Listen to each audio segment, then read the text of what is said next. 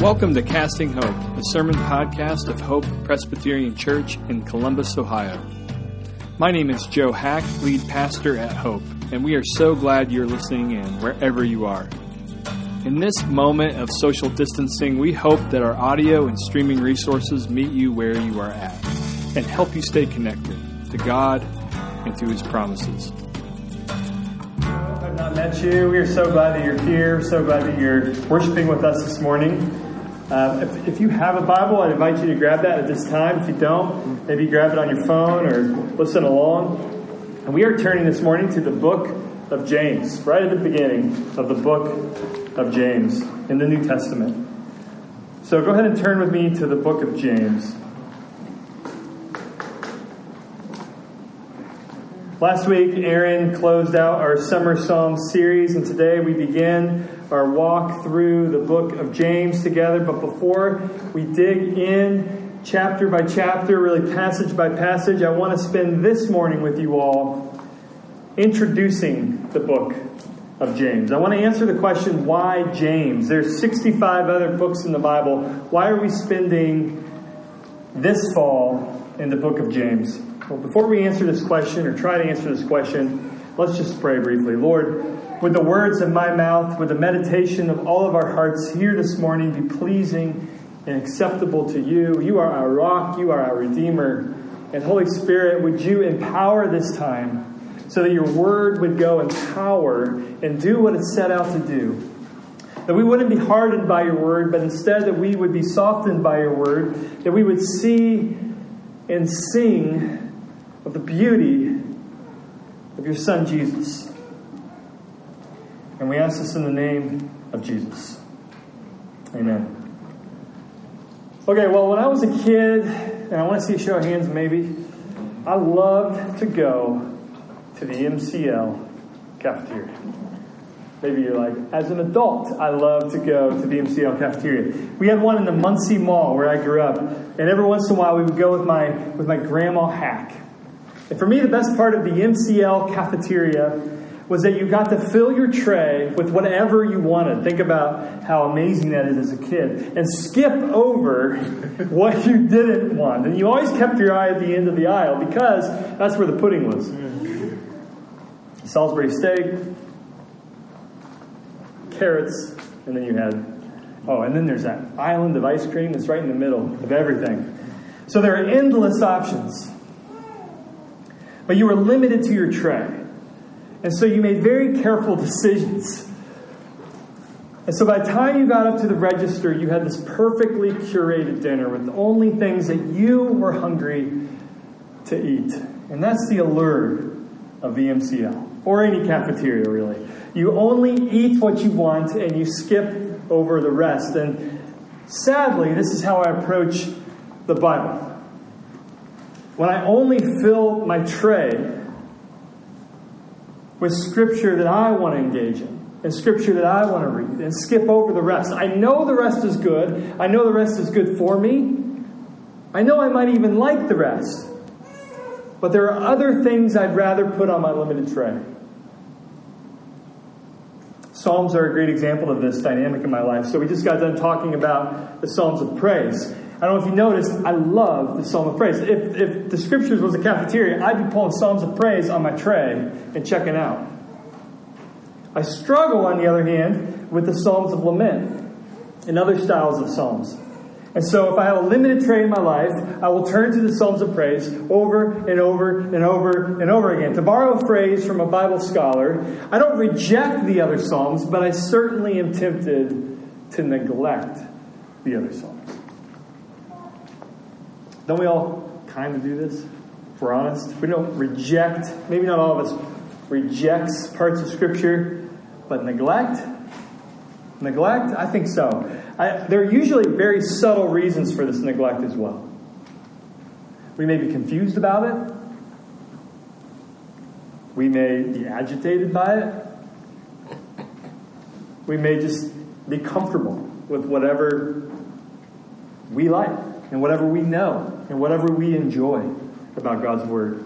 Which brings us to the book of James. Because James is, I would argue, familiar but neglected. It's familiar.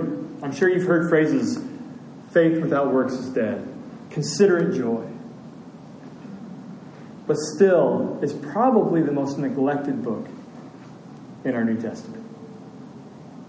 James is, in other words, like the steamed carrots at the MCL. It's good for you, it may be nutritious, but many people don't choose it. And a church like Hope, I think, is particularly tempted to neglect a book like James. And I just want to give you five reasons that I see that would make it particularly tempting for us to neglect a book like James. And the first is this we as a church, I think it's safe to say, is allergic to performative spirituality. We are allergic to performative Christianity. And so we're tempted to neglect James because we're allergic to sort of surface level spirituality and we value deep depth uh, spirituality. And this puts us in danger of neglecting James. Why? Because if you sit down and you read James, you will quickly discover that most of James is a call to action. It's a call to action. More than half of its verses, actually, are calls to action, or what theologians call imperatives. Do this. So, if you were to just try this, close your eyes and point to any part of the book of James, it's most likely you'll point to an imperative. If you're not, it's right above and right below your finger.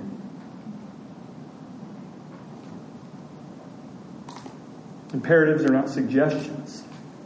So I think it's tempting to neglect James. Even as Christians, we're not sure what to do with divine commands. What is, how does this command uh, play into God's grace? And, and how do I avoid legalism? And how do I avoid performative Christianity? Just doing.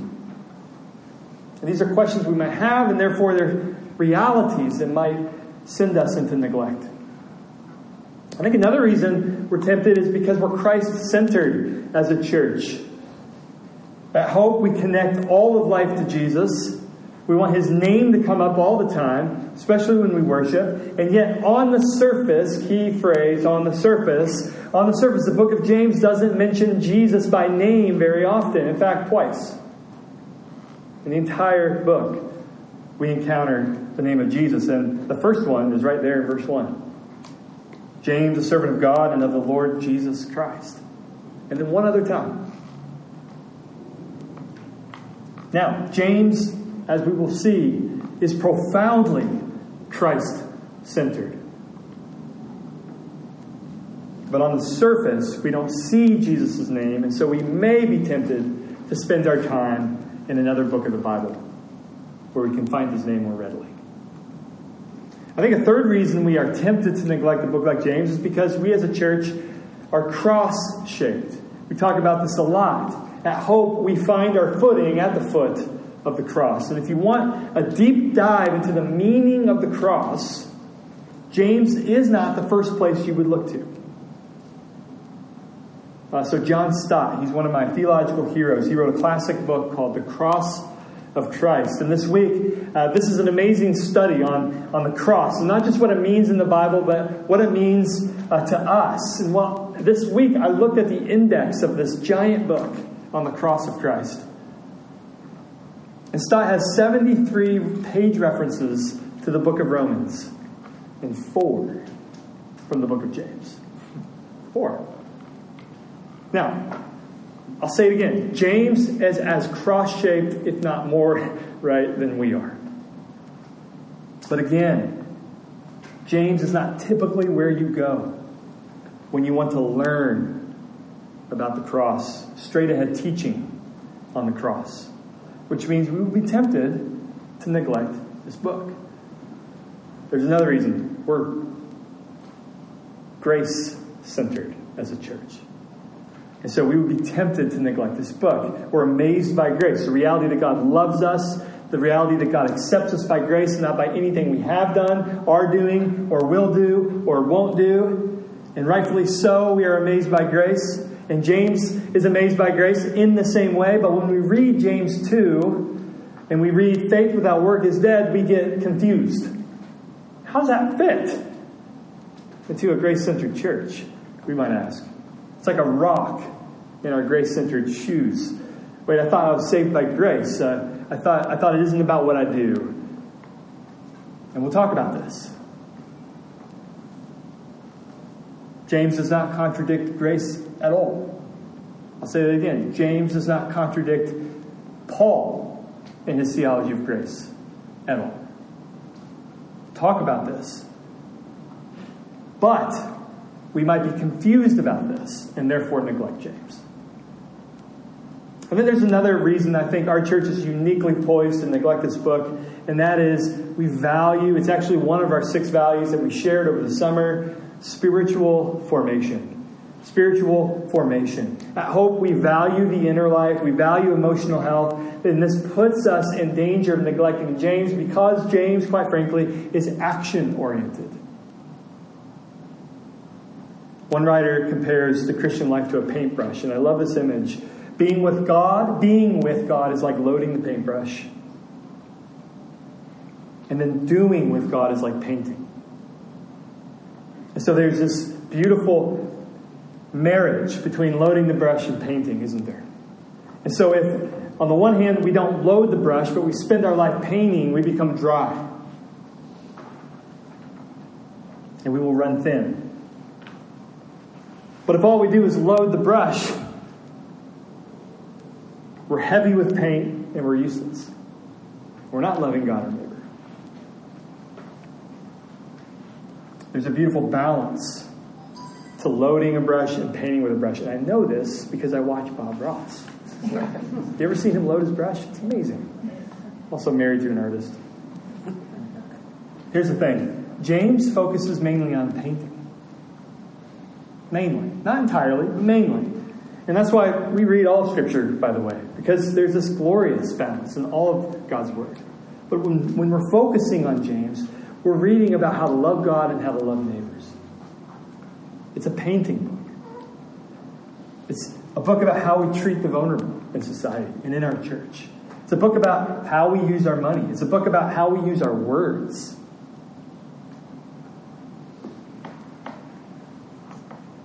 But because I think we love to load the brush at hope, which I love that we love, I think we might be tempted to neglect a book like James. So, all these are reasons I think we might be tempted to skip over James at the cafeteria, to treat James like esteemed carrots. And it forces us to question why then study James? And the, the Sunday school answer is what? Because it's God's Word right? That's the Sunday school answer. And that is a correct answer, by the way. It is God's Word. It's also the easy answer. Just deal with it. It's God's Word. Be uncomfortable with it. Sit with it. Eat your broccoli. You know what I mean? That's kind of how a lot of us might be tempted to be walking into this fall. And so I want to spend the remainder of this time with you to sort of sort of go against the eat your broccoli approach. We know it's good for you, but we're just going to plug our nose and eat it. I want to get away from that because we believe that God's word is not just true, but also good and beautiful. And the same is true about James, the book of James. It is not only true, but it is good and is beautiful. And side note, there's an amazing way to cook broccoli. I'll tell you afterwards. you will think it's like better than French fries. Oil and kosher salt in a hot, hot oven. That's it. Well, the same is true of James. Again, I don't want this to be a plug your nose and eat it. I want you to pick James and put it on your tray by the end of this sermon. Okay? And so I just went through five reasons we may be tempted to neglect it. And, and, again, all those reasons to neglect James aren't good reasons, but they are real reasons. They're reasons that we ourselves and I myself struggle with. But here are five reasons that I'm excited. I'm excited, especially as a pastor at Hope, to walk with you all and everyone else who comes through these doors in this fall. I'm excited to engage with James. And there's five words to sort of orient these uh, ex- words of excitement renovation, rebuilding, roots, relevance, and rest. And I just want to briefly touch on each of these. And we'll begin with renovation. I wonder how many of you want renovation in your life right now? The past 18 plus months I've heard, have been kind of difficult. That's, that's the word on the street. And so maybe your life has become like my basement, and it just got messy. It got messy. Things got messy. And you're feeling the urge to renovate. We all know about spring cleaning. I have a feeling fall cleaning is going to be all time high this year. We just want to renovate. We want to refresh. We want change. Well, I'm here to tell you that if you hang with us this fall, you will experience renovation. Renovation is James' whole point. Scholars point out that James is a pastor who is all about change. He wants change for his churches. He, he, he believes that change by the power of God is, is possible for his churches. That's his pastoral heartbeat, is change, his renovation. James believes in renovation. So hear this you are not stuck. You who have the Holy Spirit of God. You are not stuck. And James will be a pastor who comes alongside that statement and helps you get unstuck. It points you to the beautiful pathways of God for real renovation. And so just look at verse 2 of chapter 1 with me. Count it all joy, my brothers and sisters, when you meet trials of various kinds, for you know that the testing of your faith produces steadfastness. And let steadfastness have its full effect, that you may be perfect, which means mature and complete, lacking in nothing. Okay, so I just have to stop right there and say, James is essentially saying right here in verse 2, right off the bat, that change is not only possible for the believer, it's, it's inevitable. It's what God does. He uses trials in life to renovate and to change. And James knows this, and he's going to draw us to this time and time again. We can change. You can change. Not in your own strength, of course. And we will encounter that time and time again. But by God's power, we can have renovation. If you've been in our house, at the Hack House, you know it's largely wood floored. But there's one area, the stairs. The stairs are always, uh, they've always had this old shaggy carpet, kind of the remnant of, of the previous owners, perhaps. That was until two weeks ago. Two weeks ago, uh, so my wife started talking about getting rid of the carpet. She's always been talking about it, but really talking about it. And I would always try to kick the can down the road. It seemed too messy. It seemed too difficult. I don't know uh, what's underneath the carpet. The carpet was gross. It was sort of like causing allergies and smells, but what if what's under it is worse? Who knows what's under it? I don't know what's under it, and that could be another disaster, and I don't want another disaster. We've got too many disasters this year. Let's not do any more disasters. Well, we finally tore it off. And now I don't know what, why we were living with this disgusting carpet for so long. Why on earth did we make peace with this disgusting carpet? When we pulled it up, like, it was nasty. And I was grateful we had like a ton of N95 masks in our house as we were pulling this stuff up. It seems so obvious. The wood floor is nicer looking anyway, and the air is much cleaner. Just goes to show how difficult change can be and the prospect of change how life changing it is for the better. And so, walking through James, I'm just here to say, is going to feel like tearing up carpet. It's going to feel a bit like this. We will not be able to walk through this letter without changing. Let me put it that way. We can't skate high above the book of James. James is too practical. You just read these verses and you're like, I can't just like avoid that statement. And I just want you to see that as a beautiful invitation to change instead of an intimidating process. So imagine yourself in January 2021. You will be different because of this book and because of our time in this book. And that makes me excited. Renovation. Second, I think our faith needs rebuilding. Rebuilding. After a season of demolition in different ways. Some of you may be here feeling like your faith has been demolished recently. Maybe not all of you, but I wonder if some of you are wondering if Christianity is a quiet, mute voice to the issues of our day. Or perhaps a harmful voice to the issues of our day. Um, Aaron Badenhop, as you know, is a campus pastor, and he would tell you that 15 years ago when he started on campus here at Ohio State, the main objection to Christianity on campus, this was just 15, 10 years ago, was I am not good enough. But today, the main objection is Christianity is not good enough. It's thought to be backwards, it's thought to be aggressive, unscientific, violent, power seeking, incapable of answering the most pressing questions of our day. Perhaps at night we wonder if it's true. Well, I'd like to offer the book of James as the perfect book for you. Here's why James combines deep spirituality and deep social concern. It's a both and document. Some will read it and say, This is too Jesus y for me. Others will read and say, This is too justice for me. And James would say, Yes. Yes. Because of James, deep spirituality and deep social concern belong together. Love of God and love of neighbor are married. And James helps us see that and what that looks like. Just look at verse 27 of chapter 1. Religion that is pure and undefiled before God, the Father, is this to visit orphans and widows in their affliction, and to keep oneself unstained from the world. That is so both and I can't handle it. that is so both and. What I mean is this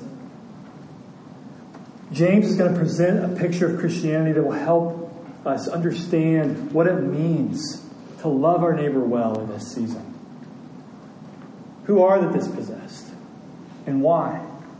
And, and what does Jesus and following Jesus and our, and our faith in Jesus have to say to that? And what does it mean to keep pure from the world while also being in the world, as James says here?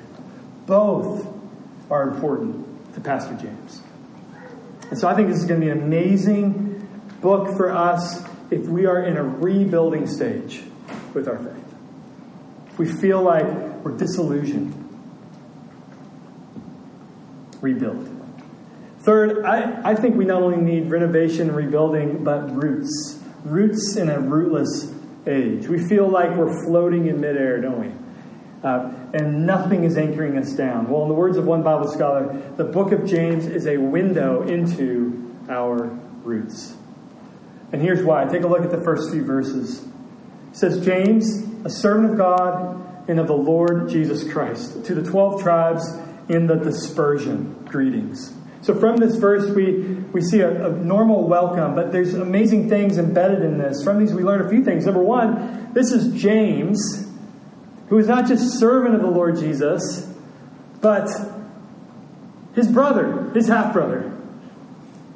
This gets us real close to our Lord.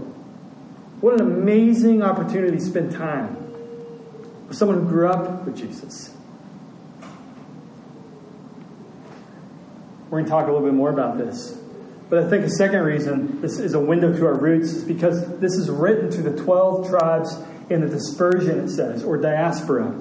This means that James expects this letter to travel around to the earliest Jewish Christian communities who would like to live in Jerusalem, but who cannot live in Jerusalem because of their faith in Jesus.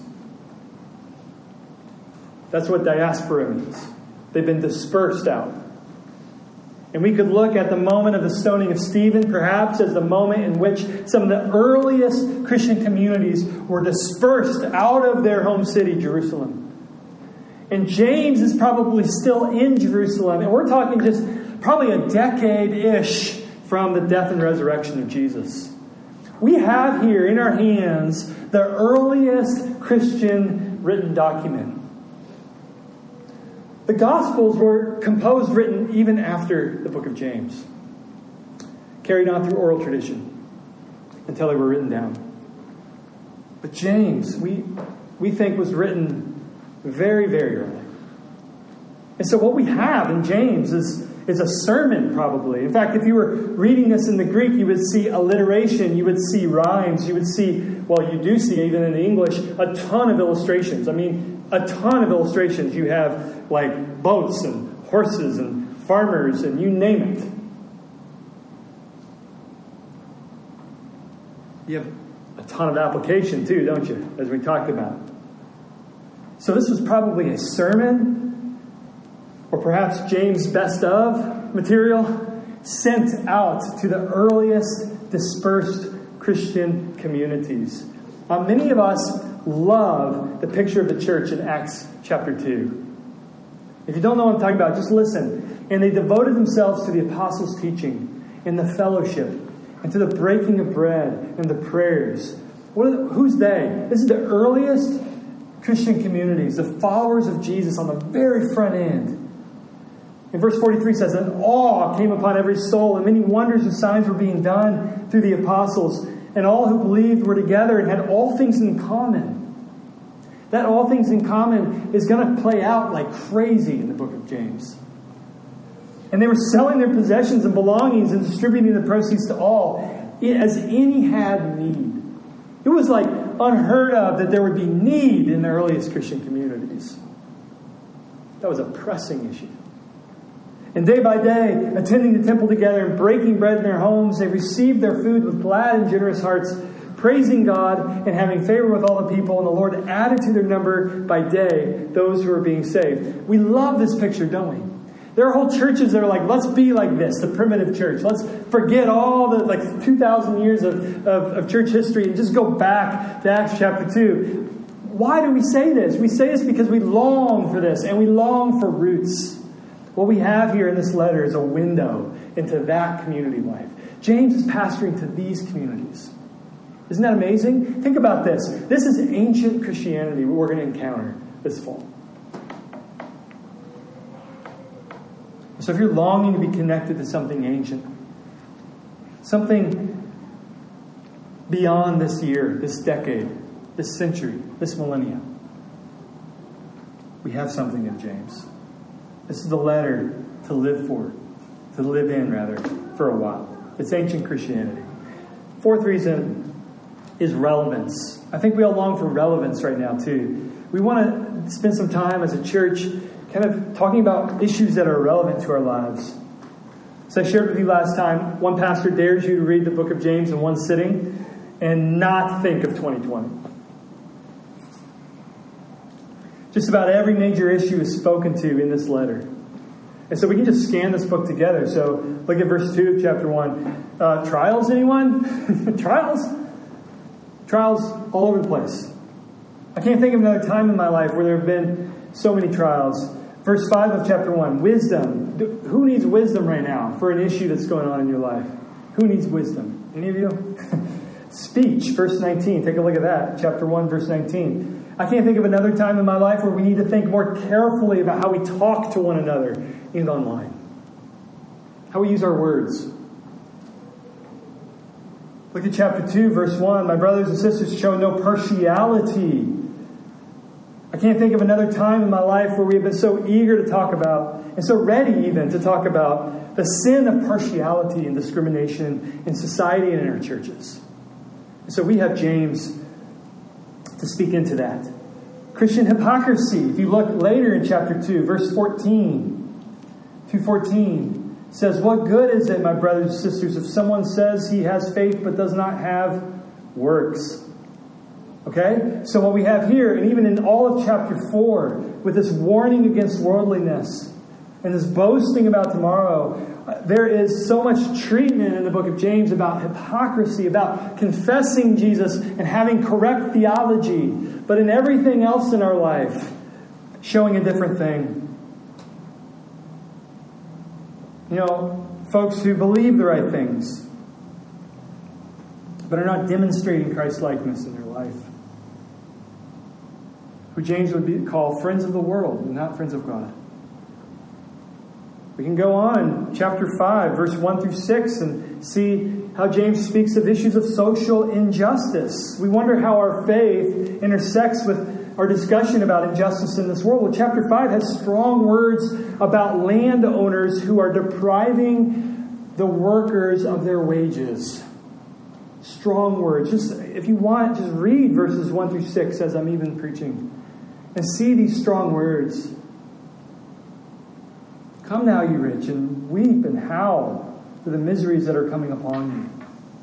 And we think that the earliest Christian communities were the marginalized communities who were poor, who were working the fields and were being cheated out of their wages from the wealthy landowners. And James, like an Old Testament prophet of old, is, is just like unleashing on this injustice. And so this will be helpful for us as we find our voice in our world. And then prayer, verse 13 of chapter 5. Folks wonder if our prayers matter. When things happen, uh, you know, we're told to, to not pray, but to get busy. But, but James says, yeah, do both. Pray. And it teaches us to pray. And, and the importance of prayer and the power of prayer.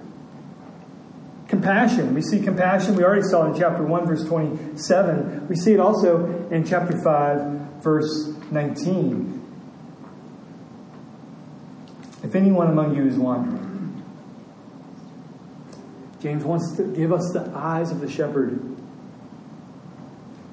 Folks want to know if Christians are compassionate, if we're good for society and for each other.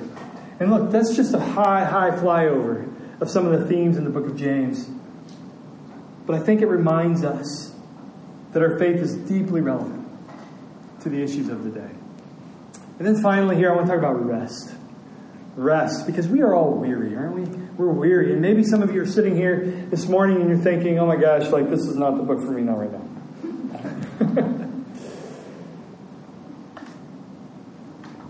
we need rest. And on the surface, as I said, James comes in with demands. James comes in with calls to action. And we're thinking, oh, great, that's just what I need. But James is different, and I want us to see that, and I want us to own that right on the front end. Because the law that we encounter in James is something he calls, look at verse 25 of verse 1. The law of liberty. Or chapter 2, verse 8, the royal law. Who's James talking about when he says royal? He's not talking about Caesar. No, no, no. No, he's talking about Jesus, his Lord, his Kyrios, his Lord, Jesus.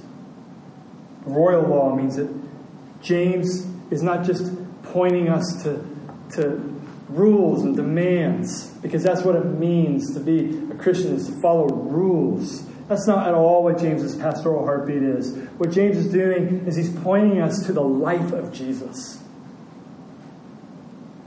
I mean, you could argue that the book of James is basically like a bunch of quotes from the book of Matthew. Because what James is doing is he's saying, remember that light yoke that Jesus says if you put on you, you become more human, you become more alive? That's what this is all about the, the law of liberty fits so well on his people. It is a yoke, but it's an easy yoke. It's like putting on clothes that fit well. Even if it's uncomfortable, they fit well because it's how we were designed to live. James even knows that we don't measure up to this law of liberty, which is why he assures us in chapter 4, verse 6, if you take a look, it's a very important verse in the book of James. He gives more grace. God opposes the proud, but to the humble, He gives grace.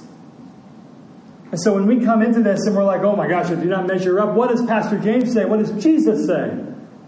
Yes, I know this. And I give you more grace fact, one scholar says that the entire letter of James can be summarized in one phrase friendship with God. James says not to be friends of the world, implying friendship with God is the heartbeat of this letter. Jesus calls us his friends. And so when we encounter challenge in James, I want you to think about it this way. We need to ask this question Who's challenging me? Is it my friend or my enemy? Who's challenging me? Is it my friend? Is this person against me or for me?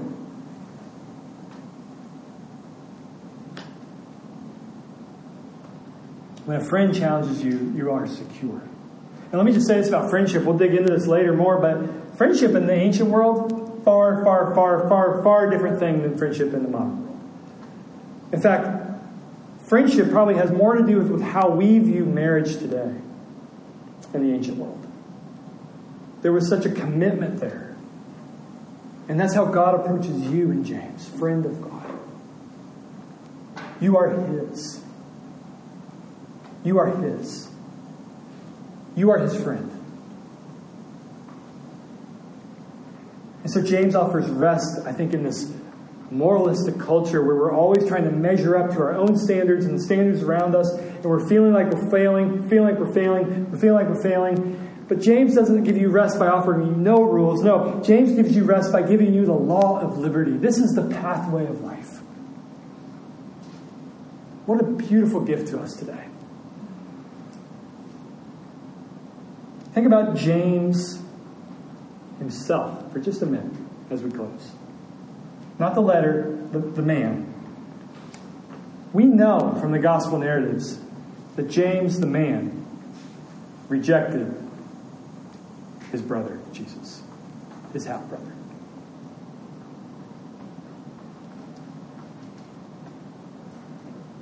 But what does Jesus do in his resurrection?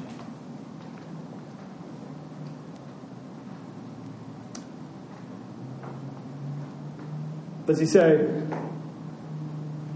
My family, they didn't follow me in my earthly ministry. They didn't follow me in my ministry. They, they rejected me. They were actually hinderinging me in my ministry.